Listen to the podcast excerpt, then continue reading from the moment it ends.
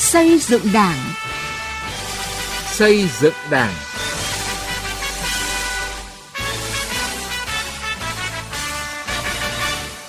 Xin kính chào quý vị và các bạn. Thưa quý vị và các bạn, Hội nghị lần thứ 6 Ban chấp hành Trung ương Đảng khóa 13 đã ban hành nghị quyết 27 về việc tiếp tục xây dựng và hoàn thiện nhà nước pháp quyền xã hội chủ nghĩa Việt Nam. Nghị quyết khẳng định tiếp tục xây dựng và hoàn thiện nhà nước pháp quyền xã hội chủ nghĩa Việt Nam của nhân dân, do nhân dân, vì nhân dân, dưới sự lãnh đạo của Đảng là nhiệm vụ trọng tâm của đổi mới hệ thống chính trị, luôn phải đặt trong tổng thể công tác xây dựng chỉnh đốn Đảng và hệ thống chính trị trong sạch vững mạnh phát huy sức mạnh đại đoàn kết toàn dân tộc, huy động sự vào cuộc của cả hệ thống chính trị với quyết tâm cao, nỗ lực lớn, hành động quyết liệt, kiên trì, hiệu quả, thực hiện thắng lợi sự nghiệp xây dựng và bảo vệ Tổ quốc vì mục tiêu dân giàu, nước mạnh, dân chủ, công bằng, văn minh. Chương trình xây dựng Đảng hôm nay sẽ dành phần lớn thời lượng đề cập những điểm mới cốt lõi và những giải pháp để tổ chức thực hiện hiệu quả nghị quyết 27. Từ nghị quyết đến cuộc sống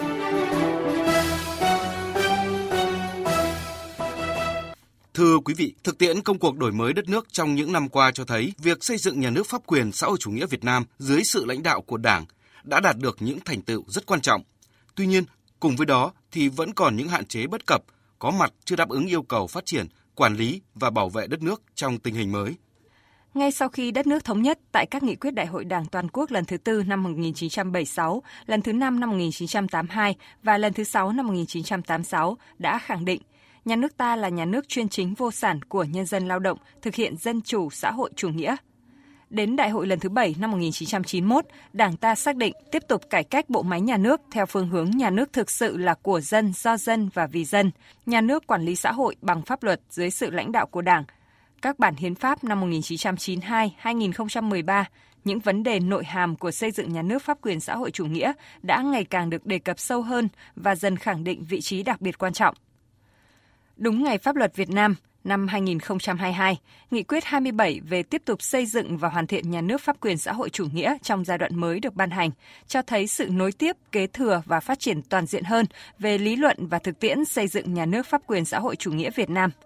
Phó giáo sư tiến sĩ Nguyễn Tất Viễn, nguyên ủy viên chuyên trách Ban chỉ đạo cải cách tư pháp Trung ương, nhận định sau một cái quá trình kiểm chứng trong thực tế này rồi quá trình nghiên cứu tổng kết lý luận và tham khảo kinh nghiệm có chọn lọc của thế giới tức là những cái giá trị mang tính chất phổ biến và tiến bộ của nhân loại thì chúng ta đã khẳng định rằng là nhà nước pháp quyền là một cái xu hướng không thể thay đổi được vì nó đáp ứng được yêu cầu phát triển của đất nước và nó là một trong những cái yếu tố rất quan trọng của để thúc đẩy cơ chế đảng lãnh đạo nhà nước quản lý.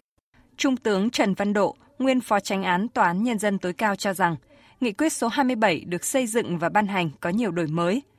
qua việc xây dựng ban hành nghị quyết, Đảng ta đã tạo ra đợt sinh hoạt chính trị khoa học về nhà nước pháp quyền. Điều này sẽ tạo đồng thuận cao trong xã hội khi triển khai thực hiện nghị quyết có hiệu quả. Việc xây dựng nghị quyết này có rất nhiều đổi mới. Xây dựng ở trên cơ sở các cái đề án nhánh của các cơ quan có liên quan. Ban chỉ đạo cũng đã tôi tập hợp được một cái đội ngũ cán bộ các nhà khoa học hàng đầu của đất nước liên quan đến việc nhà nước pháp quyền. Và không chỉ chúng ta ra được nghị quyết mà thực ra qua việc xây dựng nghị quyết này nó tạo thành nên một cái gì? Một cái đợt sinh hoạt khoa học với nhà nước pháp quyền.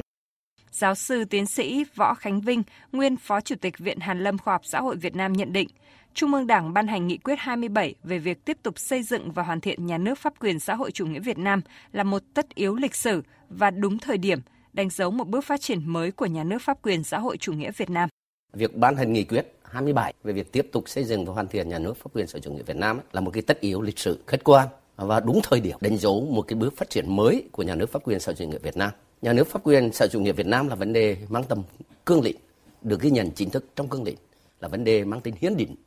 nó trường tồn gắn với đảng ta, gắn với dân tộc ta và gắn với nhân dân ta và được ghi nhận chính thức trong là hiến pháp năm 13. Đây là một sự lựa chọn à, và khát vọng của nhân dân Việt Nam để xây dựng cho mình một cái nhà nước chân chính, thực sự của mình, do mình làm chủ à, và mình tạo dựng tất cả điều kiện cho sự phát triển. Như văn kiện đại hội 13 nêu đấy, là xây dựng nhà nước pháp quyền là nhiệm vụ trọng tâm của đổi mới hệ thống chính trị hiện nay. Tại nghị quyết số 27, lần đầu tiên Đảng ta xác định thống nhất đầy đủ rõ ràng về đặc trưng của nhà nước pháp quyền xã hội chủ nghĩa Việt Nam với đặc trưng giá trị phổ quát của nhà nước pháp quyền đã được thế giới công nhận, đồng thời thể hiện được tính đặc thù của nhà nước pháp quyền xã hội chủ nghĩa Việt Nam.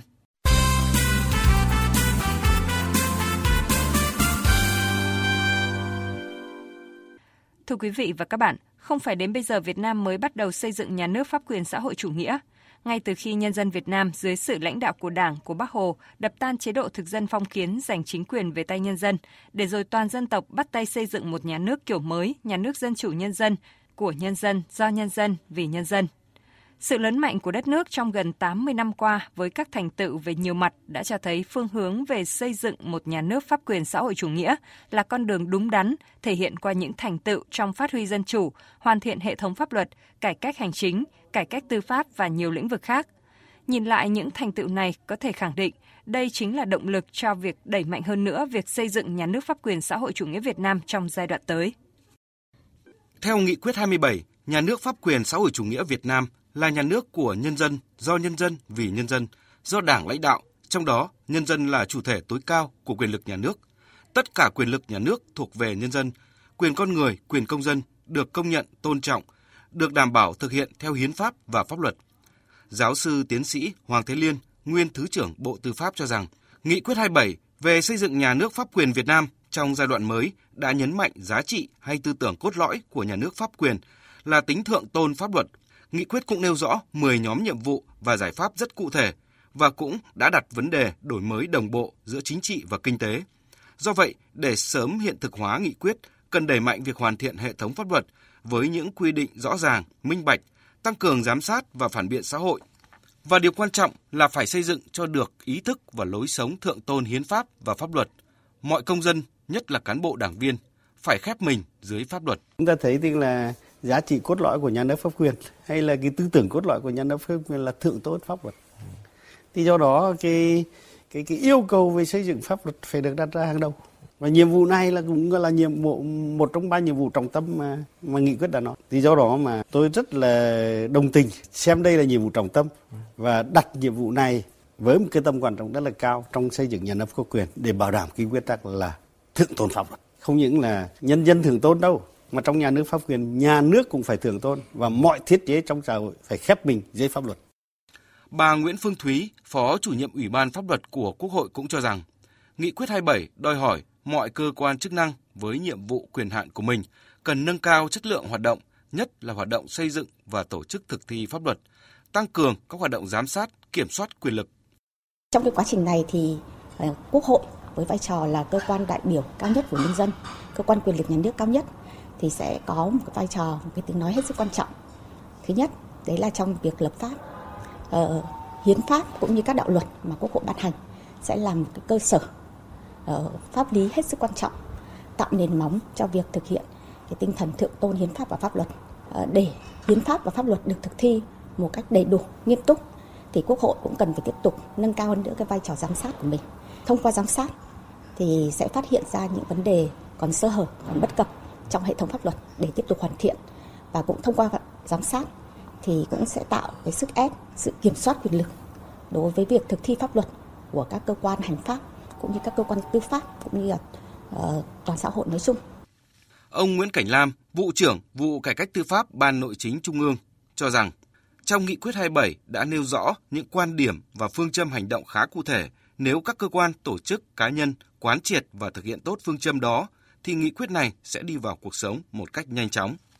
Để thực hiện được cái nghị quyết này, đưa nghị quyết này thành công, thì ta lưu ý một cái quan điểm của Tổng Bí thư đã nhiều lần nhấn mạnh. Đó là việc gì, những vấn đề gì? Thực tiễn đòi hỏi đã rõ, đã chín, đã thống nhất cao thì quyết tâm làm. Những vấn đề chưa chín chưa rõ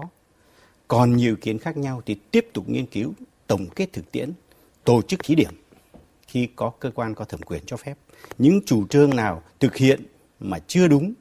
không có phù hợp thì phải khẩn trương kịp thời khắc phục thì tôi cho rằng đấy là vấn đề mà tất cả các cơ quan tổ chức phải quán triệt và thực hiện.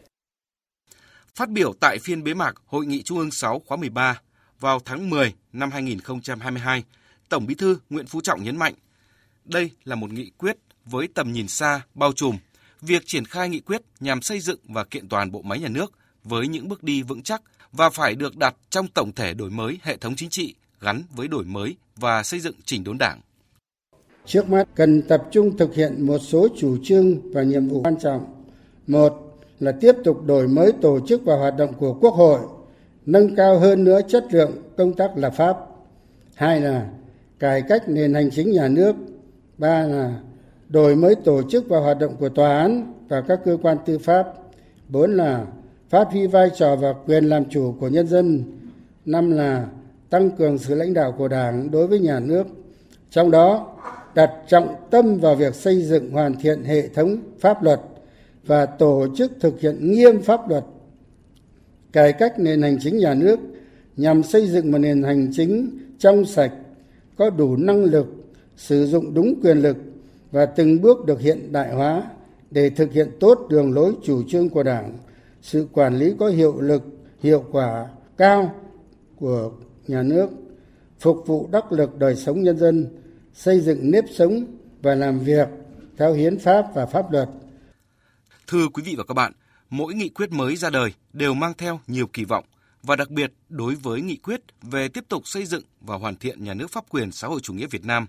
Đây là một nghị quyết rất quan trọng, đóng góp thiết thực vào sự phát triển của đất nước giai đoạn mới. Học tập và làm theo bác.